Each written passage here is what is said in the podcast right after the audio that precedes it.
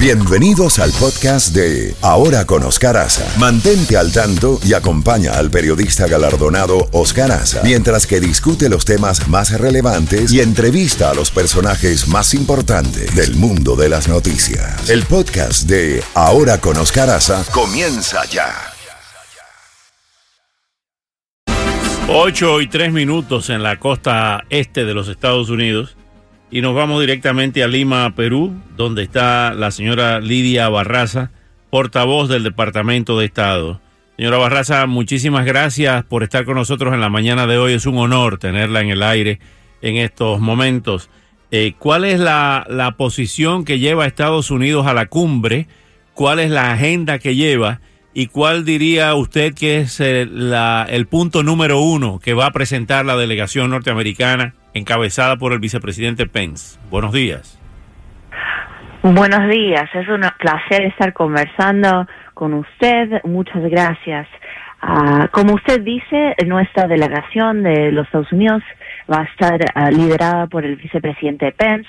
Claro que tenemos a muchos otros líderes de nuestro gobierno, incluyendo el uh, secretario de Comercio, el representante de Comercio, eh, otros funcionarios de la del Departamento de Seguridad Nacional, del Departamento de Estado. Claro, el, enfoque del gobierno de los Estados Unidos en este en esta cumbre va a incluir a proteger la democracia, hablar no solamente sobre el tema que estableció el gobierno de Perú sobre la corrupción, sino también la importancia de democracias que representan sus, a sus ciudadanos, la seguridad, los asuntos del crimen transnacional, uh, la economía, cómo podemos apoyar el comercio y emprendimiento en las Américas.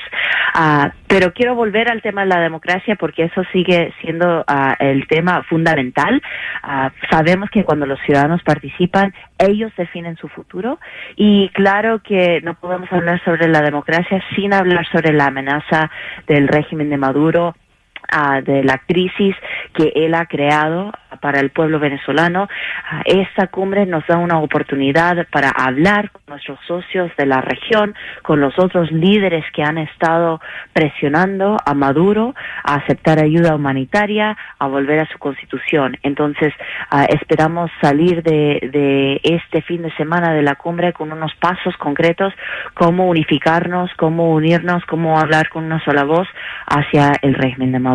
Eh, señora Barraza, entendemos eso perfectamente, pero ¿cómo se puede hablar de democracia y de libertades públicas en una cumbre donde va a estar Raúl Castro con una delegación cubana que tiene 60 años en el poder y que es mucho peor en términos de, tiempo eh, que la dictadura de Venezuela, que apenas tiene eh, muy pocos años? Claro, sabemos que es la segunda vez en que el gobierno de Cuba ha sido invitado a participar en la Cumbre de las Américas. Obviamente la posición de los Estados Unidos, uh, la política del presidente Trump no ha cambiado. Él ha dejado muy claro de que, no, nosotros, como gobierno, como pueblo, uh, seguimos buscando maneras de apoyar al pueblo cubano, no al gobierno, ni a las fuerzas de inteligencia, ni militares, ni seguridad. Uh, la oportunidad de, de Cuba de participar, obviamente uh, con los otros países, lo, los países de la América que son miembros de la OEA son países que han firmado la Carta Democrática Interamericana, que creen que, que la democracia es la mejor uh, manera de representar, representar, los pueblos y respetar los derechos humanos. Obviamente no hemos visto eso en Cuba, ni, ni tenemos esperanzas de que, de que el próximo cambio represente a los ciudadanos cubanos, uh, pero hay oportunidad de, de diálogo, hay oportunidad de que otros países de la región también expresen eso. Si estamos hablando sobre la democracia, debemos ser firmes en decir, bueno, la democracia incluye uh, la oportunidad de, de, votar, de elegir los representantes en el gobierno, de tener derechos uh, iguales. Uh, sabemos que también el, eh, esta semana ha sido algo difícil para muchos representantes de la sociedad civil salir de Cuba y venir a representar a su país y a su pueblo aquí en, en, en Lima y el Departamento de Estado también ha sido muy firme en eso. Apoyamos la libertad de viaje, la oportunidad de todos los cubanos de venir, representar a su país uh, y hacer que se oiga su voz aquí en Lima. Uh, van a haber reuniones con la sociedad civil cubana um, a todos niveles del gobierno. Así que todavía hay oportunidad para seguir dialogando y apoyando a la sociedad civil cubana. Eh, señora Barraza, volviendo al tema de Venezuela, eh, ¿estarían ustedes de acuerdo, tanto el Departamento de Estado como el gobierno en sí, la Casa Blanca, en que se arrestara, que eh, la orden de aprehensión que pudiera existir, como lo ha dicho la ex fiscal Luisa Ortega Díaz, contra el presidente Maduro, puede, puede técnicamente, desde el punto de vista práctico, eh, la Policía Internacional, en este caso la Interpol, arrestar al presidente Maduro o hacer esto a un presidente en ejercicio sería una especie de declaración de guerra a ese país? ¿Cómo lo ve usted? Bueno, yo no soy experta legal ni el Departamento de Estado tampoco. Uh, Pero respaldaría, eh, este respalda, la, pregunta, yo... la pregunta es si el Departamento de Estado estaría de acuerdo en que se arrestara al presidente Maduro. Eh, eh, es algo difícil. Yo no lo puedo decir. Claro que yo no soy uh, el secretario de Estado, pero um, sabemos de que uh, hemos hablado sobre rendición de cuentas. Eso no significa el arresto, uh, pero como líder en este momento de, de Venezuela, hasta ahora, la estrategia clara ha sido presión diplomática, presión uh, de sanciones de parte nuestro, que incluyen muchos a los líderes del, del régimen, y, ver cómo es que podemos mandar mensajes de que de que tiene que haber un cambio, tiene que haber un, uh, una voluntad de volver a la Constitución, una voluntad de volver a la democracia uh, y, y, bueno queda por, por ver si Maduro esté dispuesto a hacer eso o si los otros países de la región van a tener que tomar nuevos pasos. Es importante, quiero subrayar uh, la responsabilidad de los otros países y eso va a ser primordial en las comunicaciones del gobierno de los Estados Unidos.